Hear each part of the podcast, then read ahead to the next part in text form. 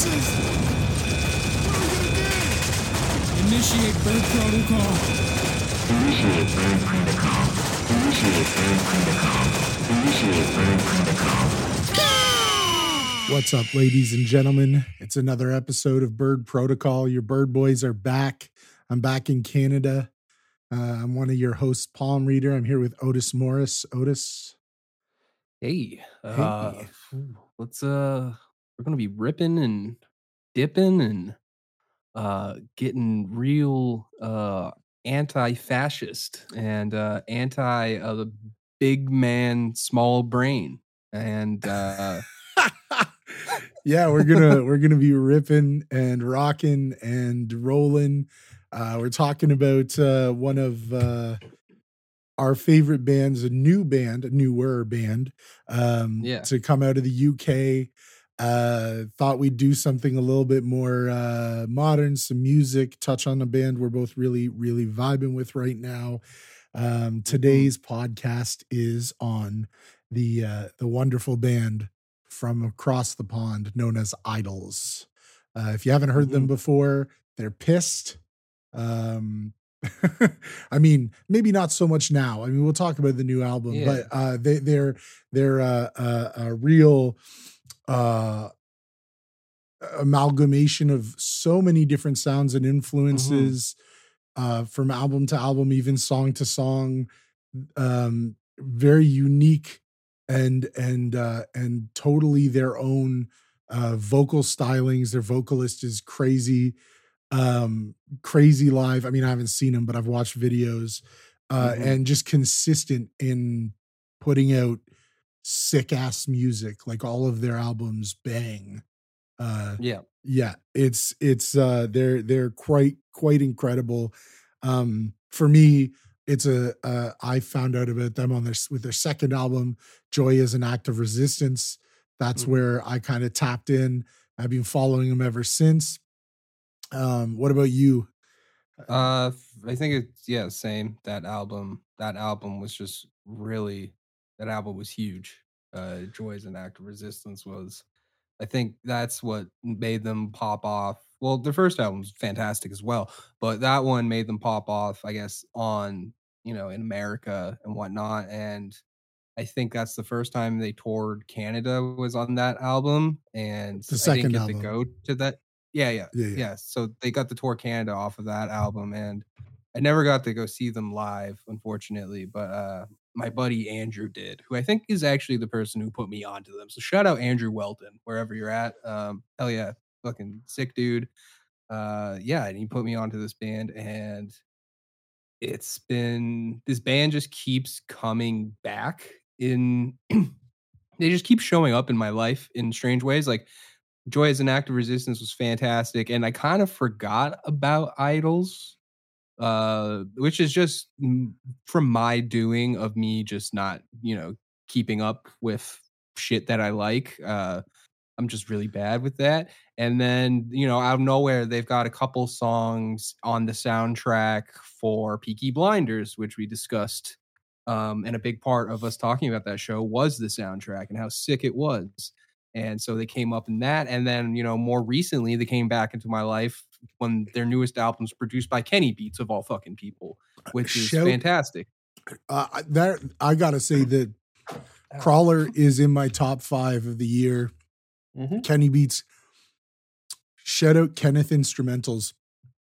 Because yes. he that uh, album, production-wise, is absolutely tight. phenomenal. It, Phenomenal. I mean, all of their albums sound uh, really good, but this one, there's just like, I think it's him bringing his in his experience from mm-hmm. E D M and from, you know, his hip-hop. actual hip hop career, producing career, and uh, his, you know, schooling, um, and just his well, kind of like, because he's kind of turning into the next mm-hmm. Rick Rubin. Um, well, yeah, we talked about that. I think was it last night or the night before where I said that I think this is Kenny Beats tapping into his like Rick, Rick Rubin phase where it's like, I'm no longer just doing one genre. I'm going all over the place. And I guess if you want to get right into Crawler, I guess we can, because um, and the Kenny Beats influence, because I had just watched an interview on uh, with IDLES on their K E X P performance, which if you like live band music and seeing them in good studios, and watch, go go look at the K E X P YouTube channel. There's a lot of great alternative rock bands and whatnot that do great performances in their studios. So watch those. And there's a great interviewer. Uh, anyway, in that interview, he said one of the great things of with working with Kenny Beats was that uh, Joe Talbot, the vocalist and lyricist of IDLES, for some songs, he went in and just wanted to improv some lyrics, just feel the music. Because um, particularly with Crawler, they wrote a lot of the music first and then lyrics came afterwards. And th- where Kenny Beats came in is that Kenny Beats, working with rappers, spe- specifically, we can talk about The Fucking Cave, because that show is, you know, rappers rapping on the spot, freestyling.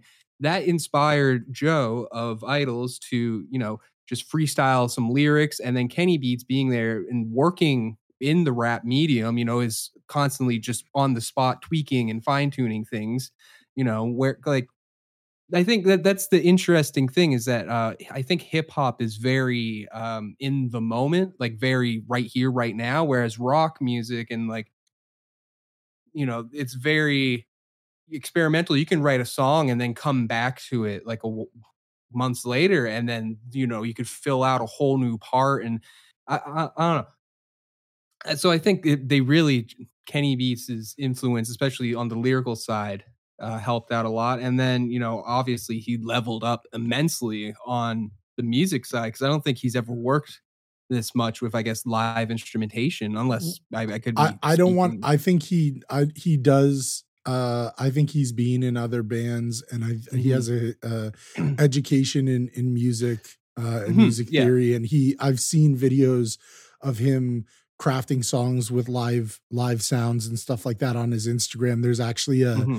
uh, I don't know if it's on his I G T V. I've seen a thing of him like a, playing piano. Yeah, yeah, it was like that stuff where he, like that, and I was like, he, okay, but he, like, he made like a full ins- like it's not just piano, like he's playing guitar and doing all this stuff, and he's mm-hmm. a gearhead too. Like he's really into like actual like physical gear and stuff like that. I think one of the things that Kenny brought to it was the, the it gave them the ability to experiment a bit more because they felt comfortable mm-hmm.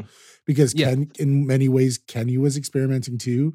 So they yes. came together and they were just like, we're just going to do this. And I like the fact that you said hip hop's in the moment, because a lot of hip hop is like you get in front of a microphone and you're recording take after take and you're doing all that stuff. Yes. The beat making process is a lot like crafting songs, yeah. Um, but usually a band shows up with songs already written to that they've worked on for a long mm-hmm. time, and then they record it to the best of their ability, as opposed to coming in with music and then having the freedom to experiment and having a producer that wants to push you and put you into a into a new kind of um plane, a new a new avenue. Mm-hmm. Um, I, I mean, of course, there are plenty of that's a ge- sweeping generalization. I'm sure there are plenty of producers who actively encourage that kind of stuff. But a lot of the yeah. times, you know, like a band is like, okay, we're going to go record these five songs that are our best songs in our opinion, and we're going to go get them done. And then yeah. it's already kind of like structured and put together. Whereas hip hop, it's like, you know, you might do a verse on a song and then all of a sudden somebody's like, I want to jump on it. And they might record a verse and then you change your verse uh, or you're recording together in tandem and you're doing stuff. I mean, The the immediacy of hip hop um, and and of the way Kenny Beats produces is really cool. I'm glad you said The Cave. If anybody likes hip hop production and likes rappers, and not just rappers, there's like pop stars and stuff on it that come on pop. Mm-hmm. I say loosely, like bedroom pop or like alternative pop stars or R and B people. Like he gets all these crazy artists to come in and they get yeah. together, and Kenny crafts them a beat. Uh, and while he's making them the beat, they come up with the verse, and then they, or they free, some of them freestyle it like off the dome, mm-hmm. um, and they put it together, and then they show the, the song at the end, and it's, it's really cool, and it's really fun, and it's really funny. There's a lot of really dope artists on there. Vince Staples, Freddie Gibbs, um, Mozzie did one this year. Uh, I, I'm not, I'm not even going to try and remember all of them, because there's a lot. It's in season three now, but it's a great thing to mm-hmm. watch. Um, and I agree with all your points. I think that having Kenny come in ga- and the experimentation made Crawler to me, I mean, I have a I have a soft spot for Ultra Mono and Joy Joy As An Act Of Resistance, but for me, Crawler was so much bigger um, and so yeah. much grander, more sweeping, that it quickly has become top five for me for the mm. year. And yeah, uh, well, well, as we talked about, experimentation, I think, was the key part of Crawler, which also in interviews, I think the album was written, conceived, and recorded all during quarantine. So uh, throughout the process, they mentioned that time wasn't a factor for writing the album. They weren't worried. They had no time strains, because it's like, well, when the fuck, what, we don't know when we're going to be able to tour again or actually, you know, promote an album properly. Yeah. Um, 'cause, you know, a lot of people put out albums throughout quarantine, and some of them are fantastic. Some of them got completely lost in, like, there, I'm sure there's so much great music that has come out in the last year and a half that people have just been like completely looked over it, because like everybody's head is in a completely different space, right? Yeah. So they took their time, I guess, realizing that. And then, you know, from what I could tell is they got them and Kenny Beats got a fucking like lakeside mansion and just wrote an album. It's and, hard. I love it. And I love it. it. One day I want that. I want that for me. Well, I always like me the and idea. Kenny Beats. Me and Kenny Beats in a mansion somewhere. Well, I'm particularly always been infatuated with the idea of a band, the producer, an engineer, you know, a couple songwriters, whoever, getting into a house and living together and just making it like a full-on creative space. Like, and that's all that like goes there. Like, 'cause for me, it goes back, I think of like watching the, there was an M T V documentary series about Blink one eighty-two making their Untitled album, like the one with like Feeling This and I Miss You. And watching them just like actually sit in like a studio and just sort of like go about their day and then go back to like writing and recording music, I was like, that seems so fucking cool. And then it goes back like even further to like the band, the literal, the band, that when they made the album Music from Big Pink, when they were trying to separate themselves from Bob Dylan's backing band, they went and they got a house and they just turned it into a fucking studio and they just recorded forever and ever for months on end. And like, that just sounds like just absolute like creative heaven. Yeah. It's just like being in an area with all like-minded people that, you know, you're just there. And then, you know, Crawler, the album, you see that like there's a lot of like weird shit, like the album, like the song Car Crash, like the weird sounds, like those are all guitar sounds of the guitar player Mark Bowen fucking around with pedals and just making a guitar sound like a fucking car crash. Yeah. And shout like, out Mark shout like, out Mark Bowen too, because he's one of the co-producers. It was Kenny Beats and mm-hmm. Mark Bowen who did it together, and I think that they it's just it just hit magic. Um likes and the variety of sounds. I mean, you have songs that call back the old kind of Idles energy, but then you have songs like mm. the Beachland Ballroom or M T T four twenty R R um, that have yeah. these kind of uh, it, it, it's like it's like Crawler is the Idles multiverse. You know what I mean? Like all of the songs mm-hmm. are the same, but kind of different, a different variant. You know what I mean? Like it's, yeah. it's, it's crazy. Um, and, and, and I, they released this album not too long ago. It was twenty-eighth of September. A um, month ago. Exactly. Like pretty much. Yeah. It was, um, uh, that or sorry, that was, uh, uh, my bad. That was Beachland Ballroom. Um, yeah. twelfth of November. Yeah, you're right. An album. Sorry. I don't know why I screwed that up. My notes are chicken scratch. Um, yeah, it came out recently, uh, very recently, and um, I've just been enamored with it. But we should probably explain Idles uh, and and where they're from and who they are, and then we'll kind of talk. Mm-hmm. We'll come. We'll we'll circle yeah. back around. Um, this has been the very uh, prescient Crawler talk for the yeah. time. uh, we'll, we'll come back. Yeah. Yeah, we'll come we're, back. We're doing the we're going Quentin Tarantino style. We're starting at the ending, we'll go to the middle, we'll go to the beginning, we'll jump around a little bit, you know, we'll come back to it. And I I just want to say, as unlikely as it is, Uh, I got I've gotten the Idols like on tweet a couple times um, for for my ranting and raving about how much I like this band. If you guys are listening, uh, you guys fucking rule. For shout out you guys from Canada. I hope more people listen to you and keep doing what you're doing.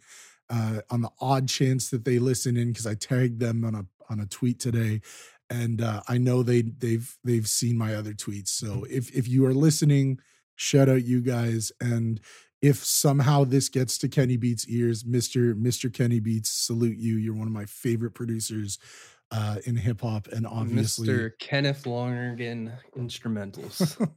um, unlikely that they're going to hear this, but I wanted to say it. You shoot my shot, you know.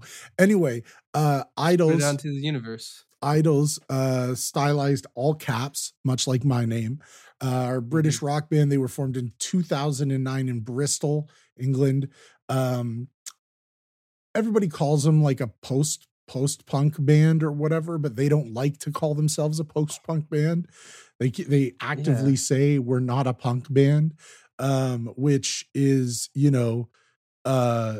Yeah, I guess, um, you know, I mean, yeah, like there will like, as we've talked about, like even I guess if you go, we were just talking Crawler. If you were to say they were a punk band and then I showed you Crawler, that you'd be like, that's not a punk band.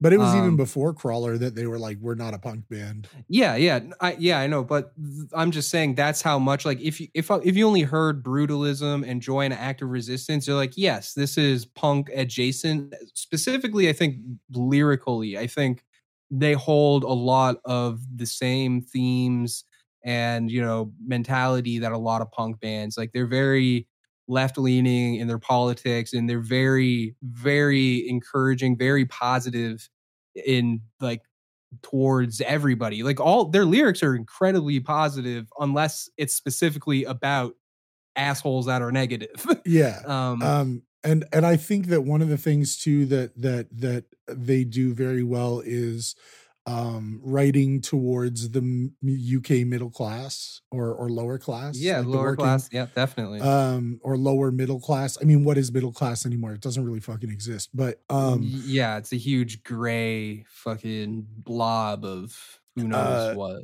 Cause I'm sure there are people that are in the middle class that are working as hard as people in the lower class now with, Uh, you know, inflation and the way everything is. But anyway, it's, it's music for the... The, the line's the, constantly moving yeah, and whatnot. The, and it's music for the the what the the the blue-collar uh, common denominator, lower lower mm-hmm. f- in the social structure folk, uh, the, the regular salt-of-the-earth type. Um, and but at the same time, uh, I have to say, lyrically, Idols is one of the most interesting bands that I've heard, uh, newer bands lately, mm-hmm. because um, all of the songs are about different things. Some are mm-hmm. from the perspective of Joe, the the, the vocalist.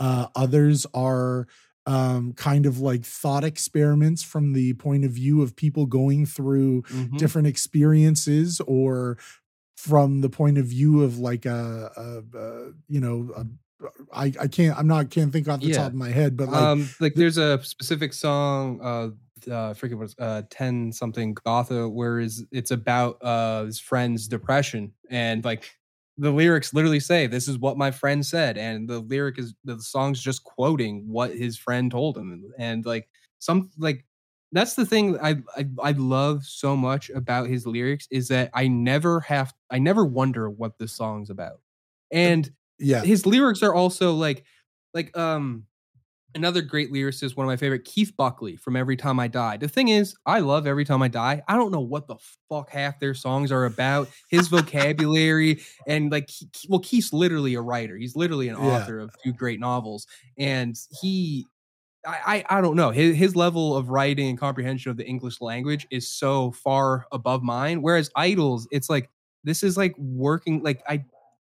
You understand? They're, they're not. They're not like fucking like children lyrics. It's not like this is nursery rhyme, no. amateur hour. They're fantastic, well written lyrics, and it's not too much metaphor. It's not too super straightforward. It's just like perfect. It's, just, it's like yeah, it's like a it's perfect working class punk music. I don't know. It's it's it's, it's right. Way, uh, it's say. right in the middle of of being, um, almost it's poet- not pretentious. It, it's it's like it's like talking to someone with experience.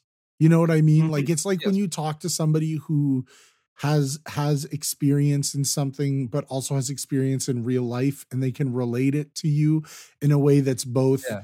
um, like the that's best both way to poetic, say it is like, but both but also common. Like it's it's very straightforward. It's it's this yeah. right sweet spot, like you said before, yeah. between straightforward and like poetic. Like um, never fight a man with a perm. Me and you both know exactly who that song is about. We both know that jock asshole that that song's about. Yeah. And like, there's so many great lines in that, fo- in that song. Like, you look like a walking thyroid. Like, what the fuck?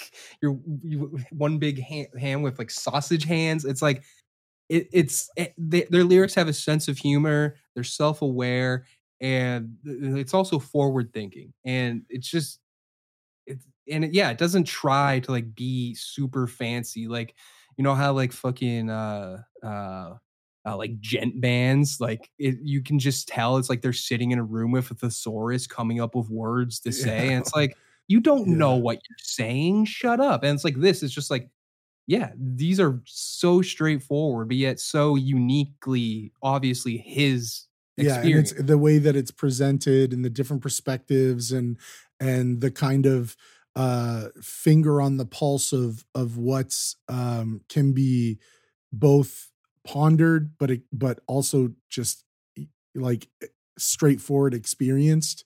You know what I mean?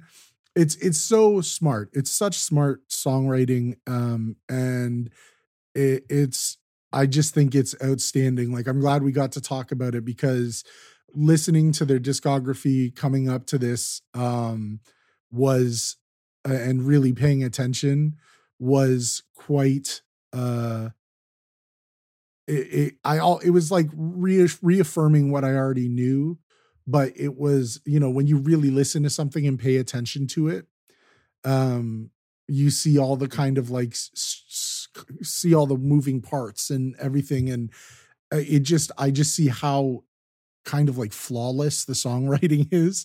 Um, yeah.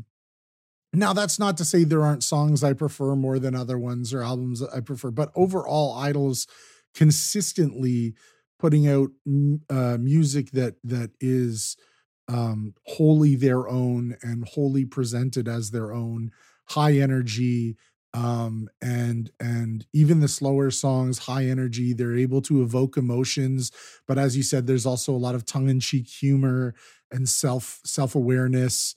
Uh, and it's just outstanding songwriting. I, I, I mm-hmm. can, couldn't, hi, couldn't give higher praise. Um, and like I said, going back over them recently, it would just reaffirmed everything I was, I was like, wow, uh, you know, um, and so I should say the members of the band are Joe Talbot, uh, Adam Devonshire, Mark Bowen, Lee Kiernan, and John Beavis. Um, and, uh, yeah, they're, they're, um, Uh, wildly, all of their releases have been critically acclaimed. Mm-hmm. Um, Crawler was seven, eights, nines across the board. Uh, uh, Brutalism, their first album proper, was nines, sevens, eights, uh, four and a half stars, four stars. You know, high, high, mm-hmm. high praise. Same with Joy As An Act Of Resistance.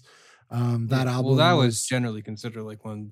The best albums of the year. Uh, yeah, it was, you know, again, eight point five, eighty-eight, ninety, four and a half stars, four stars, five stars. Uh, the only person that gave them a kind of bad uh, review doesn't surprise me on this one, because this, this company is consistent. I don't know who they hire to write reviews, because th- they're, most of their shit is way off, but it was Pitchfork. Gave them a six point eight. Um, yeah, well, Pitchfork is just Pitchfork's Pitchfork become a is, joke. It's it's just a fucking. It's literally journalism for shit posters. Like it's it's such a fucking clown show over there. Like I don't know, man. If, if you're going to tell me another fucking dream pop fucking idiot that's like twenty-two years old is putting out like a perfect ten album again, you can suck my fucking dick. Like, I just, like, yeah. like, I don't know, man. I they're know. so fucking and they, uh, so I just get, far up their ass. And hate, yeah, they, no, I they, specifically hate Pitchfork. So. Yeah, yeah, no. I, I'm, I've grown tired of them as well. But I mean, of course, it is just their uh, opinion or whatever, but whoever they're doing their reviews, maybe hire someone who's not a pretentious. Uh, yeah, like even even something like a they gave like a zero star review to like a Greta Van Fleet album, and it was just like, okay, this is a guy that just clearly hates nostalgia and he just hates his own father. So here's him just letting it out in an article because his dad still jams Led Zeppelin. It's like, whatever, dude. It, Fucking Greta Van Fleet made an album for dudes that want to relive the seventies. And guess what? They're fucking killing it in that realm of people that want to listen to seventies fucking dad rock. Like, just let them fucking rock, my dude. Like, yeah. Uh, and then, of course, there's Ultra Mono, which was released uh, last year in September. Um, that's actually where Kenny Beats and Idles connected. Uh, Kenny Beats produced one of the songs. Um, I can't remember right now off the I top of my head. I feel like it was probably Model Village. No, I think. I don't know, because that's the song that does have Slowthai on a remix. Um, or maybe, oh, I think he just, he did programming on Ultra Mono. So whatever programming is encapsulates in, in the production yeah. realm. Is okay. I think programming that's mainly like doing electronic stuff, right? Yeah, I'm yeah, yeah. So like sure. that's like sampling and and electronics mm. and all stuff. Okay. Um, and that album also did fairly well. It was a little bit more split because that album is a little bit more eclectic. Um, but uh, mm-hmm. in my mind, it's it's not as I mean, seamless as with Crawler. I find like Crawler is more yeah. seamlessly ex- experimental, whereas uh, Ultra Mono has a little bit of mm-hmm. jarring changes. But it's yeah. Still, but I feel like we wouldn't get Crawler if Ultra Mono didn't happen. Oh yeah, that's and Ultra Mono like the still, natural. It's the natural uh, progression, and it's it's still. Um, Uh, uh, it's still uh, uh, a great album. It, it's a lot more um, kind of like, whereas Joy As An Act Of Resistance was in the sweet spot between kind of straightforward and and poetic. This one, it it, it airs. It it's slightly off the mark on some of the songs. I feel like I feel like it's really angry, but to be fair. At that time, a lot of people were very angry. Uh, you know, September twenty twenty uh, and all this stuff leading up to it and the stuff that's going on in England and the stuff that's going on around the world. Mm-hmm. Uh, I can kind of understand where that anger is coming from. Um, but it, it received some really good uh, reviews, some middling reviews, but more good than others. A lot of four stars. There's one ten out of ten. Um, you know, uh, eight point five, four out of five. Yeah. Yeah. So, you know, people, they're, and they're a fantastically reviewed band and yeah. they should be, um, like so far their albums have been consistently great and different. Um, you know, it's not like, um, you know, like this is a band still steadily climbing and, you know, still getting better, which is amazing because this, they're also an old band. Like I believe, I think most of the members are in their mid to late thirties. Like th- usually music is like a younger person's game, but th- this band, you know, they, they got better with age and obviously better as musicians, songwriters. And, you know, sometimes that speaks to, as we talked about earlier while talking lyrics, is that, you know, the, clearly these great lyrics come from real life experience. And, you know, and that's why like sometimes younger bands, they often, that's their fault is, you know, their lyrics aren't that great. And that's why a lot of, I guess, punk, punk adjacent genres, it usually just, a lot of their songs just kind of boil down to youth. And, you know, what it's like to be young. And, you know, these guys being older, you know, you get a different different perspective And yeah, and I think that's why the newer albums also shift further from um, the punk sound and almost more into something more in line with like David Bowie almost. Like it's, it's yeah, it's, they're very, the newer, the two latest albums are very not, uh, you can't put them in this very specific box. No. And I mean, even the, the kind of roots of that are there on Brutalism and even more so on Joy As An Act Of Resistance. Like you, mm-hmm. if you listen to the albums one after another after another, it presents itself as like a perfect timeline and perfect evolution, which is mm-hmm. one of the things I wanted to talk about. Talk about a band that's aging and evolving gracefully. You know, mm-hmm. like there's a lot of people who are, a lot of bands I see that either refuse or either bands or artists who refuse to grow because, you know, a lot of stuff about music now is boiled down to stats and numbers, especially mm-hmm. with larger, larger things. So it's like, you know, or you have bands or you have bands and artists that immediately jump to whatever trend is hot or, um, you know, or they break up and then they just reform as another band doing a completely different sound. Um, mm-hmm. And I just feel like there's a, a, a way that you can grow as artists and as musicians, um, and you can experiment without having to uh, lose your identity. Like IDLES is consistently IDLES, but just getting better. And I feel like I haven't seen that kind of growth so much um, in a lot of bands recently. It's like either just like a hard left into something different, or the mm-hmm. band breaks up, or a band refuses to make anything different. It's just like the same album retooled over and over again. Uh, and these are, make no mistake, albums for the sake of albums. Like I, they have a very, very specific track listing and they've thought it through and they've mm-hmm. put it together in a way. And I love that. Um, well, that's, that's a, I'm glad you said that. Uh, cause I could say specifically with Joy As An Act Of Resistance, like that, the lot, there's so many, like thematically it's dealing with Brexit. It deals a lot with toxic masculinity and, you know, meathead sort of jock culture and sort of stuff like that. And, you know, these guys being obviously, you know, not like, these guys are outsiders. If you watch their live show, they're silly. They, they're a silly, hilarious band. Like dude performs in his underwear and dances around. And it's like, yeah, this is not like meathead stuff. Like this isn't a Trapped Under Ice concert where everyone's just mad to be there. It's like, wh- why'd you even leave your house today? Like, fuck off. Like, um, but Joy As An Act Of Resistance, they thematically wanted to focus on those themes. The song Colossal was written specifically as the opening track, and they wanted it to be just a long, ominous, like they described it. They're like, yeah, we wanted this to be like a cinematic thing where like it's building up and then the song builds up and then it just stops. Yeah. And then it kicks into like the really fast, like Stone Cold Steve Austin part, and it's just rips. And like that, that was all a conscious decision. They're like, this is how we're going to start our album. We're going to start it long, tedious, and then just kick you right in the fucking dick, which is then the perfect precursor for the rest of the album, because the album shifts between this dark, like gloomy, sort of like anger, but also mixing with like like uh very positive, which is hopeful, yeah, which type, is why, you know, it's called Joy As An Act Of Resistance.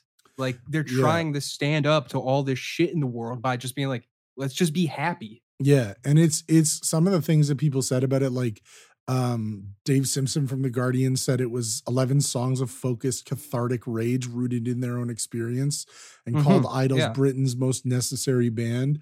And I, I'm glad that you, because the kind of state of Britain is something that flows through all of the records, specifically uh, Joy Is An Act Of Rebellion and um, uh, and Um, Ultra Mono Resistance. I realize I've said rebellion. probably rebellion yeah. a lot. Sorry too. If we screwed it up. Uh, Joy Is An Act of Resistance. Resistance and rebellion are pretty interchangeable. Yeah. Though. Well, anyway, I'll say so. The right one. Joy Is An Act of Resistance. My bad. Um, no, it's all good. I just know, I just call it Joy because it just says Joy yeah, on the yeah. cover. Um, yeah. But anyway, I'll just call it that. Um, Joy is, yeah. is, uh, you know, it attempts to tackle so many different things. Like you said, the toxic masculinity and the, the kind of machismo that's permeating this world post uh, Me Too, and the weird divides that are happening between everybody, and the stuff going on with Brexit and the stuff going on in the world. And these things kind of like flow through both Uh, all of the records, um, mm-hmm. a- and in many ways, it's very emotional at times. Like you, you, they pull surprisingly, uh, they go surprisingly deep at times mm-hmm. throughout all of their records. But then it's matched with this kind of uh, ferocious joy uh, or mm-hmm. or hopefulness that that is, you know, something that is outstanding. And and another thing that some that someone wrote about it, um, they said it's one of the most inspiring stories. This is Ged, uh, Ged Baby, Ged Baby. I don't Baby. I don't know how to say his name. G E D B A B E Y. Is that Baba Ged Yaga Baby? Um, Anyway, they call. He said it one of the most inspiring albums I've heard in a long, long time. Punk rock reinvented and not wearing a mask of masculinity or yoke of tradi- tradition, but a wicked smile and its broken heart exposed, but in its exposed but still beating in its chest. Punk rock, which instead called instead of calling for anarchy and saying I don't care, is shouting unity and love is all.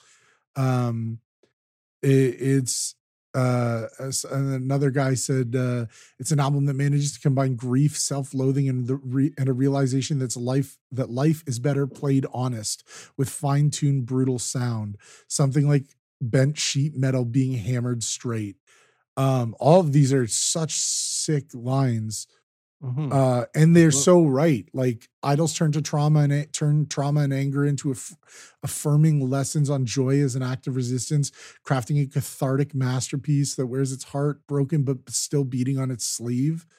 Like, and that's true. Like that's mm-hmm. I, I'm using their words because that's actually how it is. Listening to Idols is like being pissed off and happy at the same time. Yeah, like I, I, the best way to like the song Danny Nedelko, like that perfectly encapsulates, like it's such a upbeat, happy, catchy song. Like it sounds like like it kind of has like rhythms of like almost like a fucking Dropkick Murphy song. Like you want to go get plastered at a bar and just sing like yada yada yada yada, uh, uh, uh, and then it turns it's a it's a it's a song about pro-immigration and like loving everybody. And it's yeah, like, it's sick. It's and it's so like, sick. Oh shit, I didn't even pick up on that. And it's like, well, that makes me even want to even more go to a bar and drink with people and fucking sing this song. And it, you know, it, I like what one of the one of the reviewers said about taking about not being held by the yoke of tradition, that they're just doing whatever they want to do. And I think that that honesty and that willingness to kind of like not be what people expect. Uh, and just being like honest in your songwriting and the stuff that you want to say, uh, it really makes you as an artist, any artist, go from a level of, oh, I'm making this as like a crafting something for someone. It injects you into it. You know, if you're putting yourself into the art and willing to say, hey, I'm going to break free of the chains of what's expected of me, then you wind up with oftentimes wind up with something that's, that's um, almost timeless. Uh, and all of their albums to some degree or to the utmost degree do that. And it's, you know, it's just brilliant stuff. Like I can't, I, I can't say enough. Like I was last, we were supposed to record. Oh, for all the people listening, sorry, we didn't put out an episode last week. Uh, oh, yeah. Unfortunately, I'm in quarantine. Um, so uh, I don't worry, I'm not sick. Uh, I've taken multiple tests. They've all been negative. Uh, but unfortunately, the Canadian government isn't playing around right now. So uh, I'm in quarantine after returning from the United States. Uh, and we that kind of just screwed everything up. And we just weren't able to get it done last week. But last mm. week upon returning and while I was driving up, I was listening to these albums and I was listening to them playing uh, uh, while playing Rocket League and a couple other games.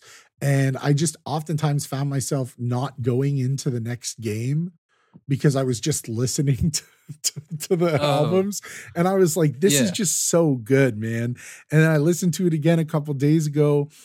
Uh, and I've been like going through it again. And I it's just the more and more I listen, the more I'm like, mm-hmm. damn, they really did this. Like, this dude, is crazy. Yeah. Dude, I had the same similar experience. I was listening to Crawler while playing Rocket League by myself, which I don't normally do. I usually only play with you and Cody.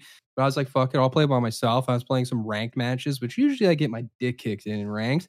But listening to Crawler, like, I it just like I was tuned in. Like I won like three games in a row, like six nothing. It was I was just like, this is easy work. Like I'm just the album. It just was flowing through me. It was uh you know I was, it's it's incredible stuff. It's truly incredible stuff. And I'm I you know I'm so happy we decided to talk about them. And then I got a chance to kind of dive into it more. Um, because I did watch some of the uh, the live performances, and I, I think I did watch the K E X P one. Or is it they're in the studio? Well, they have right? a, they, yeah, they well they've they've done a couple K E X P ones, um, but yeah, they yeah, um, um, and it's they're they're they sound flawless. Like it's yeah, you know what I mean. Like you you rarely come across a band that not only like performing live sound incredible. And the and the live versions of the songs do the recorded songs justice or sound very similar to it. Um, and, and I think perf- the the best, like the wa- if you watch their uh, N P R Tiny Desk performance, that really nails their energy in like perfectly, because like the whole point of like the Tiny Desk performances is to like really strip it down, do the smallest possible performance of your music that you can. And then them being such a like a big live performance band, they still absolutely take that same energy from a stage and do it in it's the best it's the best one. It, it's that and like the Mac Miller one's like the best too. And yeah, that Mac Miller one is crazy. Rest in peace to him. Um yeah. The uh, uh, I guess I should say that there are two, uh, th- sorry, three um, E Ps that came out between their formation, um, uh, and it's funny that you said that you were like, yeah, they they seem older. Well, I mean, they met in uh, uh, university, um, and uh, at the University of West England, and they created the band. Um, and, uh, and, and they were just making music and, and Talbot said, it took us a long time to get productive because we didn't know what the fuck we were doing at all. We were all fucking terrible for a long time. And I think that that's something too, that, that adds to this band where it's not like, cause some bands are just like, hey, we're going to get together and we're going to immediately try and do this amazing stuff. But these guys had been kind of fucking around and tinkering and doing stuff for a long time. Um, uh-huh. And uh, their first E P, which I actually haven't listened to, um, "Welcome," they the they was it was just made by uh, d- bassist. Uh, Dev, I think it was just. Hold on, I want to get this right because I don't really know. I believe it's it. just the bassist and the vocalist. Uh, I, think, I think I read the same thing. Which and, and if and you listen to those, oh, go ahead. Sorry. Uh, I, I I gave those E Ps like the early E Ps a quick listen and like. Yeah, it's very much in line with the sound of Brutalism and Joy As An Act Of Resistance. Um, but, you know, it's clearly, you know, th- their indie releases. They were, you know, not a, like, you know, very well-versed band at the time. You know, they probably only had a couple songs and were just putting out whatever they had. Um, but, no, you, you can you can hear um, instances of what they are now on those E Ps. Um, but yeah, I think you're probably you're probably just better to go with Brutalism and onwards. Yeah. But um, I mean, it's they're yeah. an interesting, um, an interesting look. It's an interesting place to to look uh, if you like them. But I mean, the band has said they don't really like uh, uh, they don't really like um, the uh, their first demo, they openly say that they don't like Welcome. Uh, and then that was in twenty twelve. So they had been a band for three years, quote unquote. Uh, and they were just known around Bristol and stuff like that. And then eventually they got a, a, a full band and released the E P Meat. Um, and um, that was in twenty fifteen. Uh, and it, it's, I haven't listened to that either, but um, um, yeah, Brutalism is, I, I would say, probably the place to, to start for. Uh, I mean, you said that. I'm just agreeing with you. Yeah. I, I haven't really heard the first two, uh, and I didn't take the time to listen to it because I was too locked in on the albums. Um, but, mm. uh, uh, and also this is a band that I don't really know that much about. Like, I mean, I know in my experiences with the music and stuff like that, but neither of us have seen them live. They're from another country. um, yeah. And so, you know, I, I didn't really realize until doing the research that those existed. I think I saw the Meat E P on, on Apple Music or something, but I don't think I looked at it because maybe I thought it was a different band, because I think there's a couple other bands that are called IDLES. Um, maybe, I don't know. But they're like small bands, like hardcore bands and stuff like that. Mm-hmm. Yeah. I don't know. Maybe um, I'm wrong. Maybe I, I, maybe, maybe it was just my mistake. Either way, um, Brutalism is uh, uh, quite the interesting first album. Um, it's a lot. I don't, I don't want to say rough in the sense of like production wise, but it's a little bit more abrasive. Um, it's, I would say it's, it's darker. It's definitely yeah. darker in tone than Joy. Like, um, a lot of the songs are like, like Mother is about, you know, like working class, being overworked, you know, as, yeah. as I mentioned earlier, ten forty-nine Gotho, that's literally about his friends that telling him that he's depressed. Uh, Benzocaine's about his drug addiction. Uh, yeah. Like it's very, like, it's not uplifting, which I guess, you know, hence the name Brutalism, um, as well. Uh, and then, which I guess is why Joy As An Act Of Resistance is what it is, is because they wanted to depart from such, I guess, just gloomy things, even though they are writing about, as I said before, they're writing about dark things, but they managed to, you know, up, uplift them a bit, you know, with some little bit ch- tongue, uh, tongue-in-cheek humor. Um, just well, it good goes, writing. And, it goes yeah. back to what I said about how you can kind of trace a through line as the band progresses, where Brutalism is is um is a lot darker, a lot angrier, but not in the positive way. I mean, it still has some mm-hmm. funny lines, and it's a great record, uh an outstanding first record, um but Joy comes along and kind of further shakes away the kind of expectations um, mm-hmm. and refines the whole kind of tragic comedy aspect of their lyrics and the kind of finding the joy in the anger. Um, that kind of obviously through writing and creating Brutalism, they've found this, this thing that they held on to and moved into making Joy As An Act Of Resistance. And then from there, they just continued to expand on that until you get to Crawler, which is, um, again, like the multi- I- IDLES multiverse. Uh, yeah, they really in, in opened up the door, door, door on that one. Yeah, like that's it's all all over, um, and and you know the I would say Brutalism is darker in what it's upset about. I mean, they're all they all tackle like real life stuff. Well, look, I mean that's one I of the things. The- Brutalism is literally about uh, the singer's mother died in, during the uh, recording or making of that album. So that's the influence of the dark tones on that. um, and that she's also the woman that is pictured on the uh, album cover of Brutalism. So, well, there, you know, there you go. Um, like I'm saying, like this band, you, you think there's like, oh, there's so much to unearth, but it's like literally a lot of it is very surface. It's like You know, it's not a lot to like unravel, like thematically, and like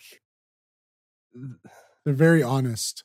Yeah, very. It's straightforward, and that's the thing is you don't think about the lyrics as much as the lyrics make you think about like other things. And it's like, oh, like you think about the, like, you know, the song Mother, like my mother worked fifteen hours, five days a week. It's like, I can, my mother worked sixteen hours, six days a week, seven, how the song goes. And it's like, I can under, like, I get that. I understand a mother working their ass off to provide for their children. Like it's very straightforward. And like, I don't know. I can't, I can't praise their lyricism enough of how it perfectly straddles that line of not being pretentious, but also being open to interpretation, but also being very specifically about something.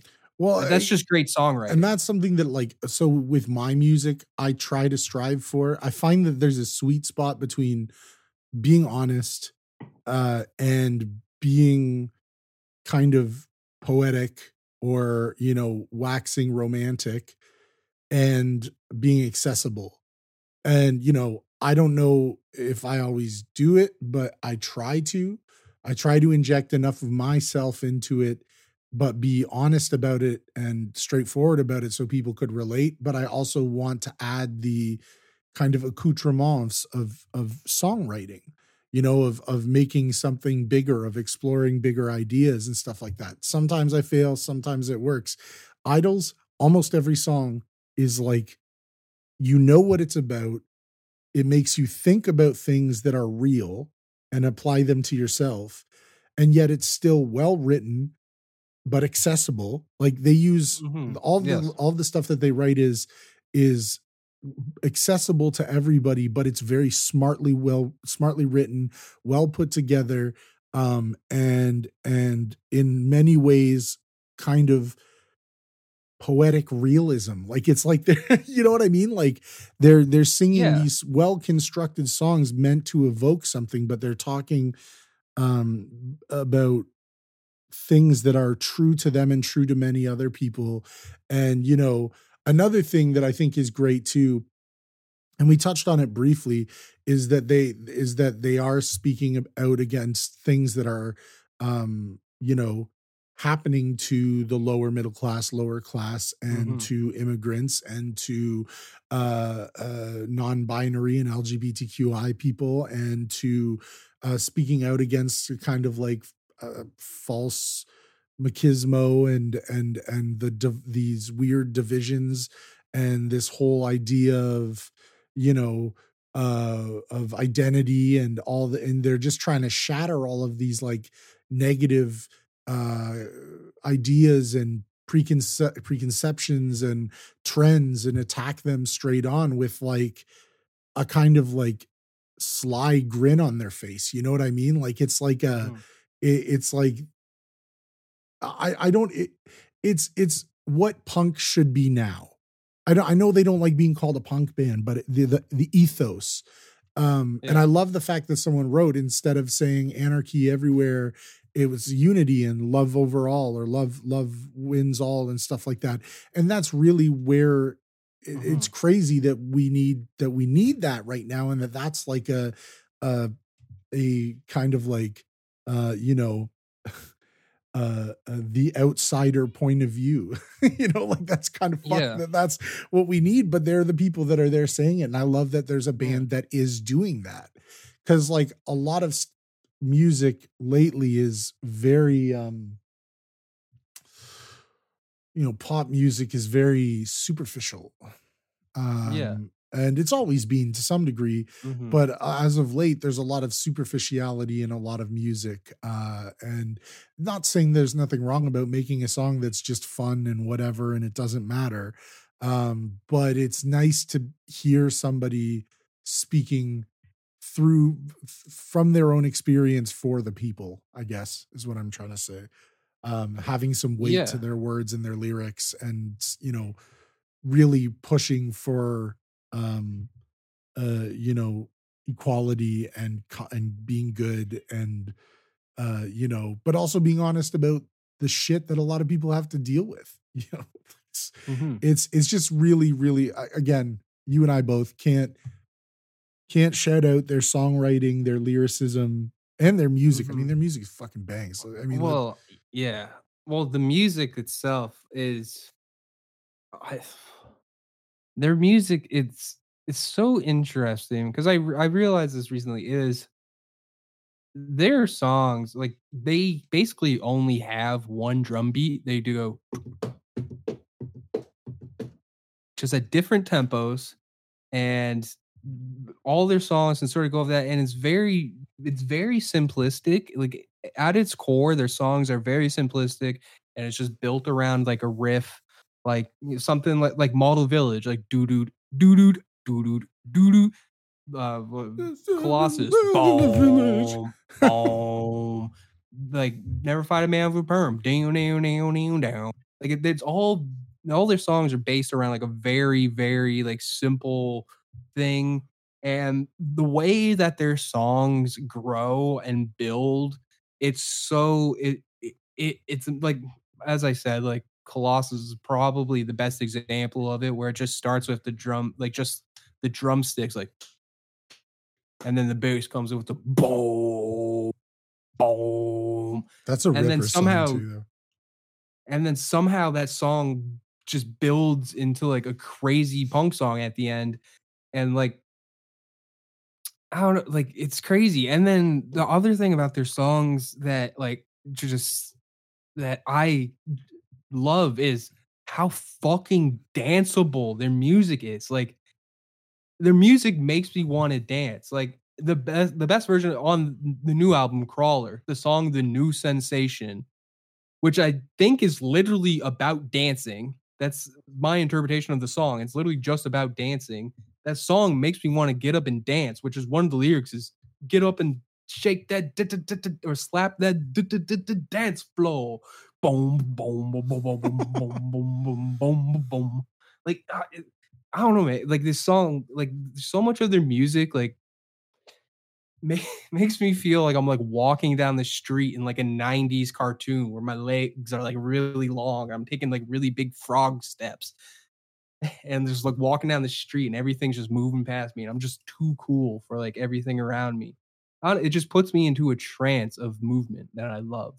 That And, and the, the thing about Crawler too, is that there's, is that, the songs are so big and sweeping, you know, like mm-hmm. even the first song, the M T T four twenty R R, which ends in the, uh, uh like it's a build up and it keeps, it starts with the synth sound and the yeah. Beachland Ballroom or King Snake, uh, just outstanding work, outstanding guys. I wish some, or- some, when this is over, we got to go see them. We, oh, gotta, for we, sure. we, yeah. we gotta go see him. And when when they come here, we gotta go see him. We gotta go get we gotta take a flight to the U K and show up, and then sh- get a sign that says we made a yeah. podcast about you. yeah. Well, I was showing, I was watching uh, live performances of him this morning and afternoon, and Per was watching, and she was like, "Yo, this is sick." I was like, "Yeah, like I want to see this band live." They're but specifically, so I want to see them like live in the U K because like watching them play at like U K festivals was insane. But U K's music festivals are just on a whole other level uh, yeah. over there. That's that's what a legitimate rock fest should look like. Like over here, you can barely scrape together five actual rock bands that aren't like fifty year old dudes just trying to cash in a check. Like, and a very, lot of the festivals are just here are so poorly run, so poorly run. Yeah, having yeah. worked, which is why like you'll worked, see them happen like three years and then they just disappear. Yeah, like having, I don't think there's like a long standing Canadian festival anymore. Having having worked, other than like Jazz Fest, which isn't jazz anymore because Kanye West headlined it three years ago. Yeah. So. Uh, having having worked for for and seen the behind the scenes of festivals, I know how much work it goes into it and how much time and effort and energy, but I also see how much how how much corners are cut to try and save money and to do, you know, this, that, and the other thing. And I see uh I've seen certain festivals do incredibly well and to see somebody pull something off like that and to do it well and do it well for the artists and do it well for the um, for the festival goers. Uh, it's it's a quite inspiring thing to see. But I've also seen behind the scenes and seen people make some uh, crazy ass decisions or come upon things where I was like, what? Uh, very disorganized, you know, or whatever. Um, and it's the same as shows, you know, having thrown shows, multiple shows that were, um, uh, you know, sold out, did really well. Um, yeah. uh, you see the, where things fall apart or where behind the scenes people cut corners or whatever. Uh, and yeah, I guess in the U K, they just do it right every time. Mm-hmm. You know, I guess they got, got it down packed, because here you don't see things staying around for too long, or they go do a couple of years, they do pretty well, and then they try and make it bigger, and then they drop the ball or something like that happens. I don't know. I mean, I'm not, uh-huh. I'm not, I'm not su- suggesting that everybody's in it is has nefarious reasons or people can't do that, or that there was anything yeah. that was like life endangering that I saw, but just, you know, seeing behind the curtain, you see how much work it is, but you also see, you know, unfortunately, some people cutting corners. Um, but yeah, we should go. We should go out there. Sorry, that was my rant about about festivals. Um, mm-hmm. uh, well, festivals, some of them are blatantly disrespectful to the audience. Like, some of them are just such obvious cash grabs. Like, obviously, you know, like obviously we watched the whole Fyre Festival and all that shit go down. Like, we reached a point, like, people people know what festivals are now. They know that they're just like, they're fucking shit. And which is so funny. And we talked about this previously of how my I had this obsession with Woodstock ninety-nine and how I constantly talked about how it was a disaster.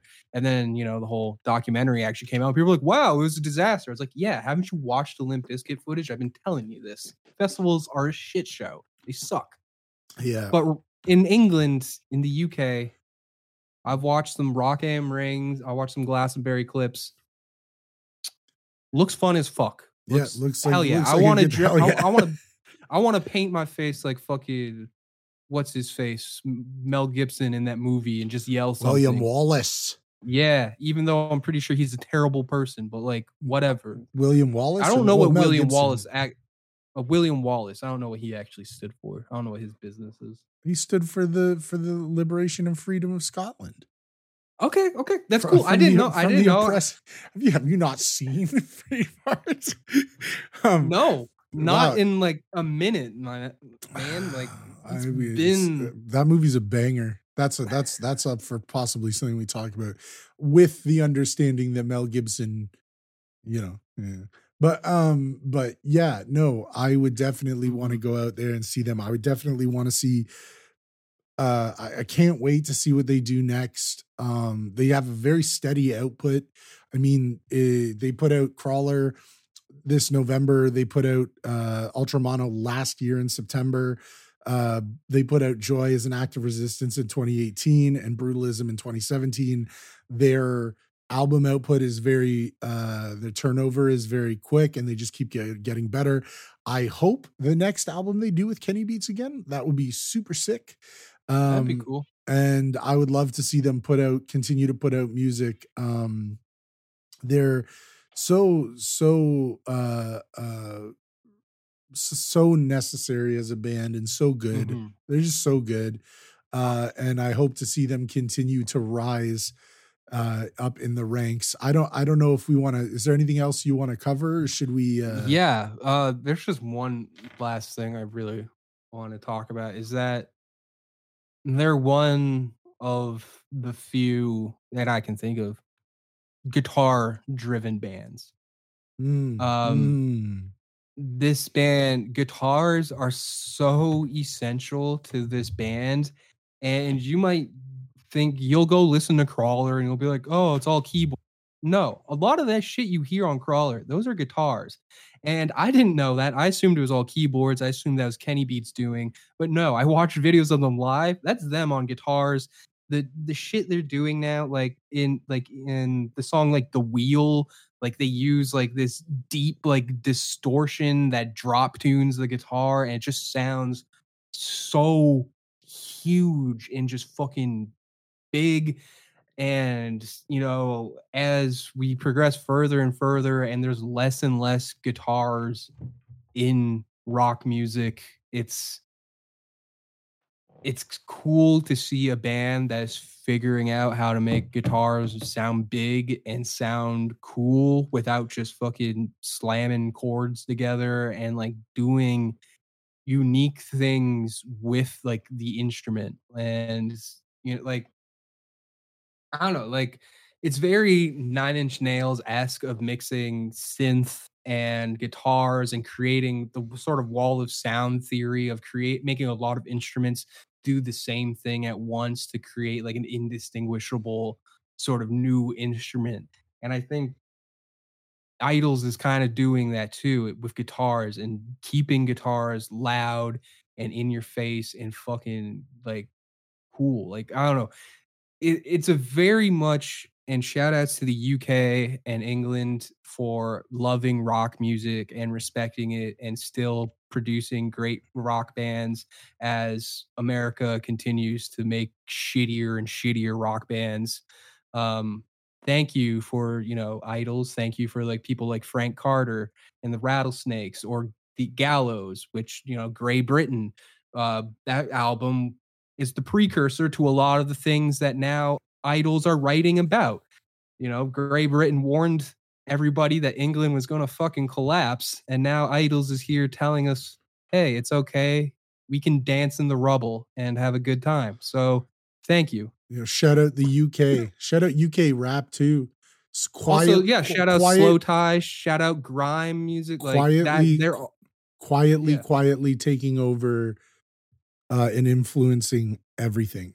Uh, and I mean, I could talk for a long time about how the rise of grime and U K hip hop and U K trap music and stuff is influencing uh, everything. Uh, and a lot of it has to do with the, you know, Boy Better Know, Skepta, um, mm-hmm. you know, a lot of those uh, uh, larger artists that we're seeing have mainstream um success over here, but it's also a lot of smaller artists and producers and uh, just the general vibe of of grime and of um, kind of the U K uh, U K style hip hop that you're that are quietly influencing through proxies like Drake uh, are influencing tons and tons of shit over here, and a lot of mm-hmm. U K hip hop artists are.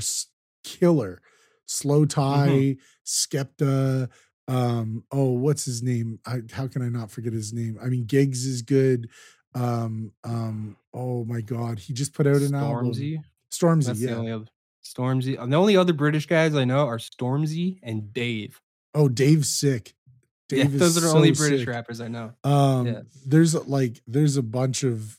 I'm not gonna go through a whole list of all this stuff, but there's tons. And tons of U K drill artists that are are making uh, mm-hmm. huge waves. Heady One, all the yeah. There's just it's it's it's so sick. Uh, uh, I'm glad you said Slowthai because I love Slowthai, and yeah. Uh, well, and they have so a song with IDLES. Yeah, so I know that kind of fits. Uh, and they worked with Ken, and Slowthai worked with Kenny Beats a bunch. Um, yeah. You know that that's sh- shout out the U K. We got love for you. Uh, and there are people all over the world listening to your music. And I'm glad you brought up the guitar stuff because, um, yeah, you're right. I'm not going to repeat any of it, but correct. I'll drink to that. Cheers. Um, just yeah. outstanding stuff from an outstanding band. Um, and I'm so glad we got to talk about them. You should uh, check them out. Uh, idles band dot com, IDLES on all streaming services. I would definitely recommend uh, if you want to start from the start, uh, Brutalism is the way to go. But uh, if you're not picky about doing it, you know, um, chronologically, Joy and Crawler would be the two that I say mm-hmm. to start with because uh, they. And my recommendation would be. Maybe don't even listen to them. Go on YouTube and watch a concert because honestly, this band live so fucking good. Yeah. And, and yeah, there are songs that I didn't like by them that I went and then watched them play them live. And I was like, oh, that's how the song was supposed to be played. That fucking rips. And yeah, they're a fantastic live band. They don't sound exactly like the record. They sound like a live band, and they play their songs differently live, and it's, they're great. But it's and, and, but even when they play it differently live, they appropriately, this is what I was trying to say before, they appropriately uh, extrapolate the live version from the recorded version. Yeah, it's it's done in yeah. such a way where it maintains fidelity to the song mm-hmm. on the album, but it also presents it in a way that's that's performed flawlessly live. And yeah. the songs that they play, some of them sound very similar to the stuff on the album, and it's almost a one-to-one. Mm-hmm. You know, you're like, yeah. this sounds exactly like how it does on the album. It's mm-hmm. they're just great musicians, uh, great artists. Um, I like that. You should go check out their live shows on YouTube and online. They have a live album too, um, yep. called uh, uh, A Beautiful Thing. Well, they have two. Uh, they have A Beautiful Thing, Idols Live uh, at Le Bataclan, and mm-hmm. then Live at Ramsgate Music Hall. Um, and those, you can find those online too. Uh, and yes. yeah, they're they're just really killer. And and uh. I recommend you check out their music videos too, because their music videos go yeah. hard. I can't believe we didn't even talk about them. Their oh, music oh my videos- God. I completely forgot, because the video for fucking uh, Colossus is one of my favorite things ever. Is how like he's inside of like the box, and then at the end it like shows him trapped. And then also the video for Danny Nedelko, which, you know, has a guy going around doing, you know, he's reclaiming the white power hand gesture thing, because, you know, it's a pro-immigrant song. So he's going around with people of color and doing that, I guess, to reclaim it. And shout outs to them. Fuck racism. That shit sucks. And also Danny Nedelko is actually the vocalist of another U K band called Heavy Lungs, which is, uh, which are also associated with Idols. So, Um. Yeah. Yeah, and they've got just absolute, like, their albums are or their videos are super sick. You know what their videos remind me of, uh, and you know what they remind me of, kind of, in a different, di- obviously a different genre, but there's a lot of uh, uh, kind of like similar ways of of existing. Um, maybe not so much near the end of their career, but the first two or three Let Live albums. Uh, very, very similar yeah. kind of like, I mean, Let Live is like post-hardcore and whatever, but very, very similar mm-hmm. uh, ethos and what they were trying to say and do, and their videos rip. And, um, you know, I love the video videos for the Beachland Ballroom. Um, I love the videos for... Uh, yeah, for, for Colossus, where he's in the box with the candles when the lights come on. There's just so many good videos. Yeah. It's really worth, they're worth checking out for their music videos. And I love a band or artist that really t- puts thought into uh, putting out uh, uh, visuals that go with their music. Um, and one more thing before we uh, end out is uh, I just want to shout out Kenny Beats again, because um, I got mad respect for him. He's an amazing producer, and uh, I'm so happy that Idols and him got together and put out Crawler, because like I said, it's in my top five for the year. Really, really, really yeah. like it. It's really um, good. Yeah. Uh, I just want to say shout out to that fucking Let Live, um, because that yeah no it's very similar yeah definitely for sure. There's definitely something there in which they took something within a pretty um, confined genre and went farther beyond you could. Like post-hardcore is a very, very almost boring genre, and they they're probably like the last band that really fucking did something cool within that genre. So shout outs to them. They, that would be a cool tour if they were still a band, but I'm pretty sure they're doing something. No, it's the the guy from it is doing Fever, the Fever three three three. Oh, the Fever okay, that band sucks. Yeah. Sorry, but Fever three three three sucks.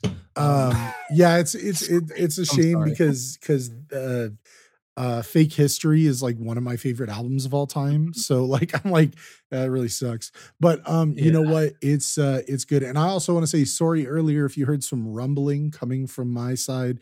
Uh, my cat Grace has been jumping up on my lap over and over again. And I was holding her and she was purring. And I, I didn't realize that she might have been that really loud. You might hear her right now too. She's right beside the no, microphone. People are probably just going to be like, oh, that's what that subtle serotonin rush to my head was. Yeah. Back at um, cat purring. Love it. Uh, yeah. Um, so I think that's pretty much it for our Idols, Idols pod. Um, yeah. Oh, they're literally my second most listened to artist this year, according to Spotify. Second to West Side Gun. In good company. And, in good company. Yeah. Oh, so, yeah. And so basically Crawler and Hitler Wears Hermes eight. Those are my, that's, that's my top, I guess, three, since Hitler Wears Hermes is a double album. So boom. Boom. There you go. There. Well, we've already covered. Oh, sorry. Well, we've already covered the first. Uh, we've already uh, covered uh, Griselda uh, with our friend Emerson. Yep. If you haven't heard that episode, please go back and listen to it. It's a good one. Um, we're coming up on the holiday season. Uh, going to try and stay in, as consistent as we can with with doing uh, mm-hmm. the podcast, but because uh, of the holidays, there may be a little bit of a break here and there. But we are planning. Uh, some more yeah, guests. We'll, we'll probably get in maybe a Christmas movie episode, maybe a year in review episode. But, you know, yeah, you might, you know, come December twentieth, you might not hear from us until like the new year. Perhaps. Yeah. Um, the, uh, but yeah, we are planning. And I think you said a year in review you cut out there, but uh, I think that'd oh, be yes, a cool yeah. episode to do a year in review, yeah. t- kind of like a lazy bird and talk about Uh, you know, our favorite yes, stuff we'll from the, the year and all this we'll stuff. We'll do the bird report, we'll call it. The bird report. I love it. Yeah. The the bird oh, yeah. report, annual bird oh, yeah. report. All right. So exactly. We'll probably do a Christmas movie and the bird report and uh, maybe something else if we can find the time. If not, then we'll do come back to it in the new year. We are planning, as I said, to have some more guests on uh, and we are planning to hopefully do another Party Bird episode um, with our friends. And, uh, and that's, yeah. So, uh, so yeah, that was the, the Idols pod. Um, mm-hmm. I got a couple clerical things to run through real quickly. Um, today is the December is December tenth, or the day, day that you'll be listening to this is December tenth. Um, from the Inside Studios, Welcome Inside, the collaborative uh, project uh, that they've put out, is now available to listen to on SoundCloud, YouTube, and select other streaming services. It will be uh, coming to Apple Music and Spotify um, early next week, I figure. Uh, and uh, and you should definitely check it out.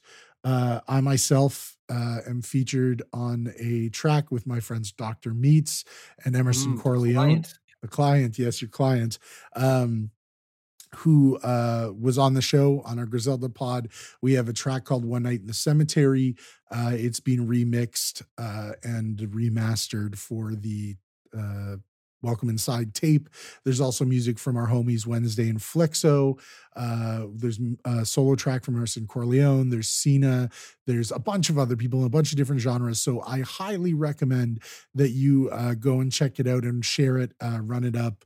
Um, you know, shout out those guys over at F T I. Shout out Maddie. Mm-hmm. Uh, it's real nice to be featured on the project. And, um, And, you know, that aside from uh, the next thing I'm going to talk about, uh, it was the only music that I released all year. Um, uh, One Night in the Cemetery uh, was the only rap music that I released all year. But yeah. Fear not, uh, people out in the in the world who give a shit about me making rap music. It's reader season, baby. I'm back. Ooh. And today you can stream my uh my my rebirth, my resurrection, uh track called Pressure, uh produced by Young Hakeem. Uh and I'm not lying when I say I've got some bars for y'all. Uh and uh and I'm very proud of this track. I put a lot of time and effort into it, and um so far the reviews are great. Otis has heard it. He said it was bars, spelled it out letter by letter. Uh which yes, was I said it was B A R S Funkmaster Flex GIF. Yeah, that was it. That was his response. So uh, you can stream that on SoundCloud for certain. Uh, the reason why there's a delay, there's something up with DistroKid, um, but it might be out on streaming services today. Uh, if not, it will be in the next couple days. And then after that, I've got a bunch of stuff in the vault. High Strangeness is like ninety-eight percent done, ninety-five percent done. Uh, I'm real close. Going to drop that in the new year. I've got some singles that I'm going to be working with some cool producers and some cool artists. Uh, I'm going to try to be consistent from this point on until a year from now and release music every month. Uh, and hopefully uh, this whole Omicron variant stuff and the numbers die down next summer. I might be able to get on stage again. Uh, but for now, I'm back. I've got a new outlook. It's all about the music, and I'm just going to try and get as much out to uh, the world and, and speak my piece and have some fun doing it. So stream pressure, share it, do all that stuff uh, that you need to do. If you like it, let me know. Uh, yeah. So that's, that's pretty much it. That's all I had to say. Yeah. Do you have anything going on? Um. Oh, what's this? Sorry. I was just handed an envelope here. Um. Oh. Uh, okay, um, this is coming straight from the uh, desk of uh, Doctor Meats uh, for immediate re- release. Oh, shit. Uh, coming this September, Doctor Meats Yahweh E P. September? That's all it says. Sorry, December. I, I'm, I'm illiterate. Sorry, I... Sorry, it is written like it looks like uh, the Zodiac Killer's writing. I'm not entirely sure. I yeah. think I decipher this. Does that sound right? That sounds Doctor right. Doctor Meets Yahweh E P December. Well, then uh, mm. the cat's out the okay. bag. Cat's out the bag. Uh, Yahweh E P Doctor Meets first first release, full release coming this December as well. I guess I guess the streets are are going to be eating good. Uh, and uh, having a bit of a hand in that myself, I can say that it rips. Uh, wait, wait, and- wait, wait! I, I, sorry, sorry, sorry. I, I misread this. Oh shit! Yahweh the single, dropping soon, followed by Corpus Christi, the E P. Sorry, the this Zodiac writing is very hard to decipher here. Sorry, this I don't does know where this a, came does from. Does he not have a cell phone? Like. I don't know. I, I don't know what this guy has. I don't even, I don't even, this could be written in blood for all I know. I don't even think this is ink, dude. This might be actually like hard oil. This might be hard crude oil this is written in. I'm not sure. I'm not sure. Well, I, I'm going to have to dispose of that. That's, that's a criminal dossier. A criminal so, dossier sounds exactly up his alley. Yes. Okay. So we have the clarification. Yahweh, the single. Yeah. From Corpus Christi E P coming out this month, uh, and then the Corpus Christi E P coming shortly afterwards. Uh, again, had a bit of a hand in that myself. I can tell y'all it slaps. Uh, pressure out now, it slaps.